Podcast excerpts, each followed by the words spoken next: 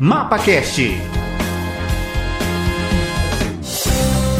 Olá, este é o MapaCast, o podcast que traz as novidades do setor agropecuário para todo o Brasil. Hoje vamos falar sobre o Regulariza Agro, o Plano Nacional de Regularização Ambiental de Imóveis Rurais.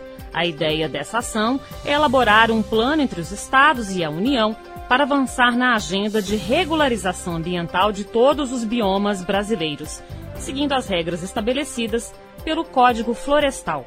E para dar mais detalhes sobre essa iniciativa, convidamos a diretora de regularização ambiental do Serviço Florestal Brasileiro, Jaine Cubas. Olá, diretora Jaine, seja bem-vinda ao MapaCast. Obrigada, é um prazer estar aqui com vocês. Diretora, primeiro explica para gente quais são as principais estratégias para a regularização ambiental do novo plano Regulariza Agro.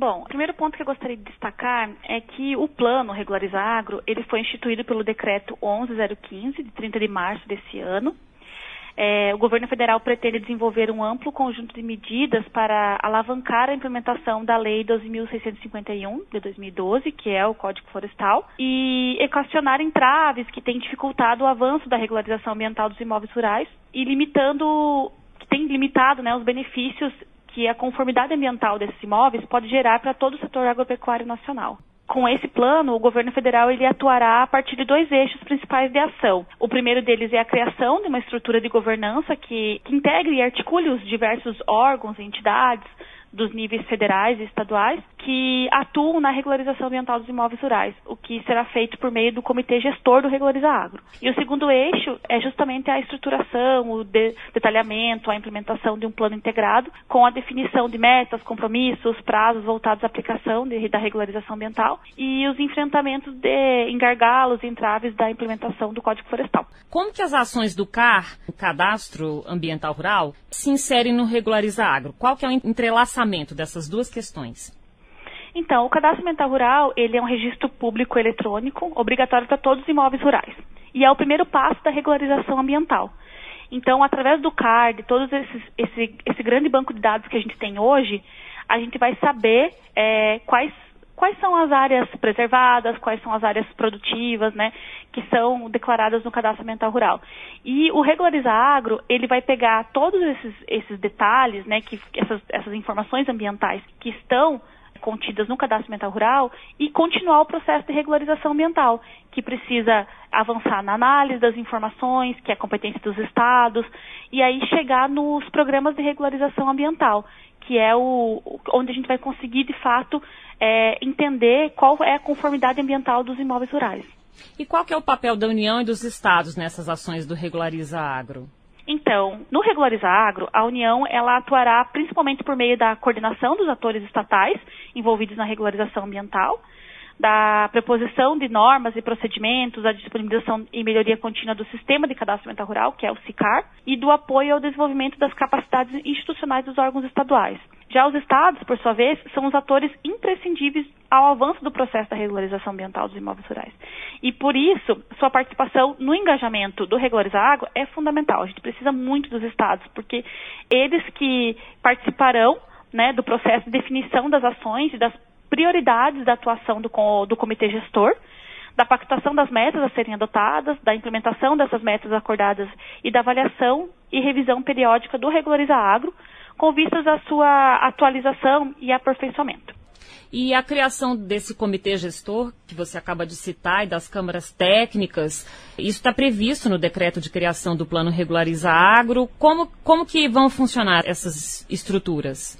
Então, o decreto 11015, ele prevê a criação do comitê gestor do Regulariza Agro, que será a estrutura central de governança do plano, e atuará como a instância permanente voltada ao aperfeiçoamento das ações de regularização ambiental dos imóveis rurais. A importância do comitê é que ele fornecerá um ambiente institucional de integração e pactuação entre a União e os demais entes federativos em torno da implementação do Código Florestal e de, de articulação, alinhamento estratégico e técnico entre os órgãos e instituições que atuam na regularização.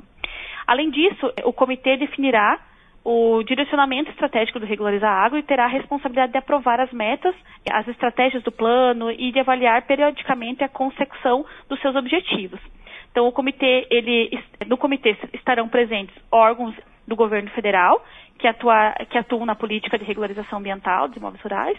No sentido do comitê, vão ter representantes do Serviço Florestal e da Secretaria de Política Agrícola do MAPA, indicados do INCRA, da Embrapa, do Ministério do Meio Ambiente, além de representantes do Conselho Nacional da, dos Secretários de Estado da Agricultura, que é o CONSEAGRE, e da Associação Brasileira de Entidades Estaduais do Meio Ambiente, que é a ABEMA.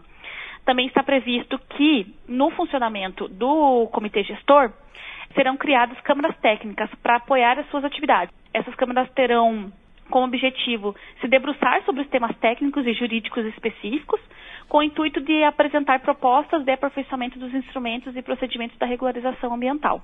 No decreto de criação, que é o 11015 deste ano, tem um prazo para conclusão para a implementação do plano Regulariza Agro. Como que é esse prazo? Como é que está o andamento das ações no sentido de cumprir esse prazo? Então, em 180 dias da instituição do comitê gestor, o Ministério da Agricultura deverá apresentar o detalhamento das estratégias, metas e indicadores do Regulariza Agro. No momento, estão sendo é, recepcionadas as indicações dos órgãos que eu mencionei é, anteriormente e entidades que são representadas no comitê gestor, com vistas à designação formal dessas pessoas pelo ministro Marcos Montes, dos integrantes do colegiado e a instalação do, do, início dos trabalhos, né? Quando que a gente vai começar a iniciar as câmaras técnicas, enfim. Após essa fase de instalação, o comitê gestor, com o apoio do Serviço Florestal, que é a sua secretaria executiva, e também com o suporte das câmaras técnicas instituídas, atuará na construção do plano, o que envolverá a definição de estratégias, compromissos e metas, a elaboração de um documento base do plano para a submissão à consulta pública, a sistematização das propostas apresentadas nessa consulta, a consolidação de um documento final do plano e a sua aprovação pelo Comitê Gestor do Regulariza Agro. Por fim, a fase de elaboração será concluída com a publicação do plano. Aí a gente vai ter as câmaras técnicas para discutir assuntos jurídicos, assuntos técnicos de interoperabilidade de sistemas, porque a gente tem várias questões que precisam ser definidas ainda, gargalos jurídicos, questões técnicas de integração de sistemas, porque cada unidade federativa ela pode optar em usar o sistema federal, que é o SICAR, que é, possui vários módulos para inscrição, análise e a regularização ambiental de fato, mas o Estado também ele pode ter o seu sistema próprio. E aí a gente precisa integrar essas informações. Então, eu imagino que um dos objetivos do Regulariza Agro seja aperfeiçoar o SICAR, o Sistema de Cadastro Ambiental Rural. Como pode ser aperfeiçoado esse sistema?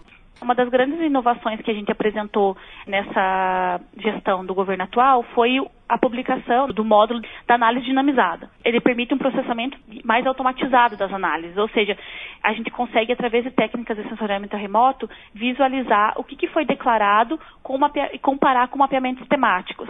Então, isso é um, dos gargalos, é uma das, das, questões que precisam ser tratadas nesse, nesse regularizar agro. Como que a gente vai criar uma governança e talvez pactuar prazos para avançar nessas análises? Porque, imaginem, analisar 6,5 milhões de imóveis rurais. E a gente tem trabalhado em trazer inovação tecnológica para melhorar o sistema e trazer soluções para que os estados possam estar utilizando. A maioria dos estados hoje utilizam o sistema federal. Isso que precisa ser tratado no Regulariza Agro. Como é que a gente faz essa integração, essa interoperabilidade do sistema? Como que isso vai ser trabalhado é, entre a União e os estados? Por último, de que maneira que o novo plano pode impulsionar essa agenda de regularização ambiental das propriedades rurais? Então, a elaboração e a implementação do, do Regularizar Agro contribuirá para otimizar os processos de regularização ambiental e equacionar diversos problemas técnicos e jurídicos observados durante esses processos. Além disso, o plano ele criará condições para a adoção de medidas que resultem em maiores atrativos aos proprietários rurais. Como que ele, ele pode ter uma recuperação produtiva no imóvel rural dele para que ele tenha um benefício por estar recuperando aquela área que teve um passivo ambiental? Como que ele pode receber algum pagamento por serviço ambiental por estar preservando uma área além das áreas que são destinadas para preservação. Com essas medidas e com uma ampla parceria com os entes federativos, o governo federal pretende obter ganhos de escala na implementação dessa agenda para a consolidação da imagem do Brasil como um país de produção sustentável. Bom, a gente fica por aqui. Nesse episódio ouvimos os detalhes do Regulariza Agro, Plano Nacional de Regularização Ambiental de Imóveis Rurais, considerado um grande aliado na agenda de regularização ambiental de todos os biomas brasileiros, seguindo as regras estabelecidas no Código Florestal. Diretora Jaine Cubas, muito obrigada pela sua participação. Obrigada, eu que agradeço pela oportunidade de apresentar um pouquinho sobre esse nosso trabalho, essa nossa iniciativa e nós estamos à disposição aqui no Serviço Florestal Brasileiro. Então é isso. Eu sou Lana Cristina e essa foi mais uma edição do MapaCast. Voltamos em breve com as principais novidades do setor agropecuário. Se você tem alguma dúvida ou sugestão de assuntos que podemos tratar por aqui, mande sua mensagem para o e-mail imprensa@agro.gov.br ou pelas nossas redes sociais. Tchau, tchau. MapaCast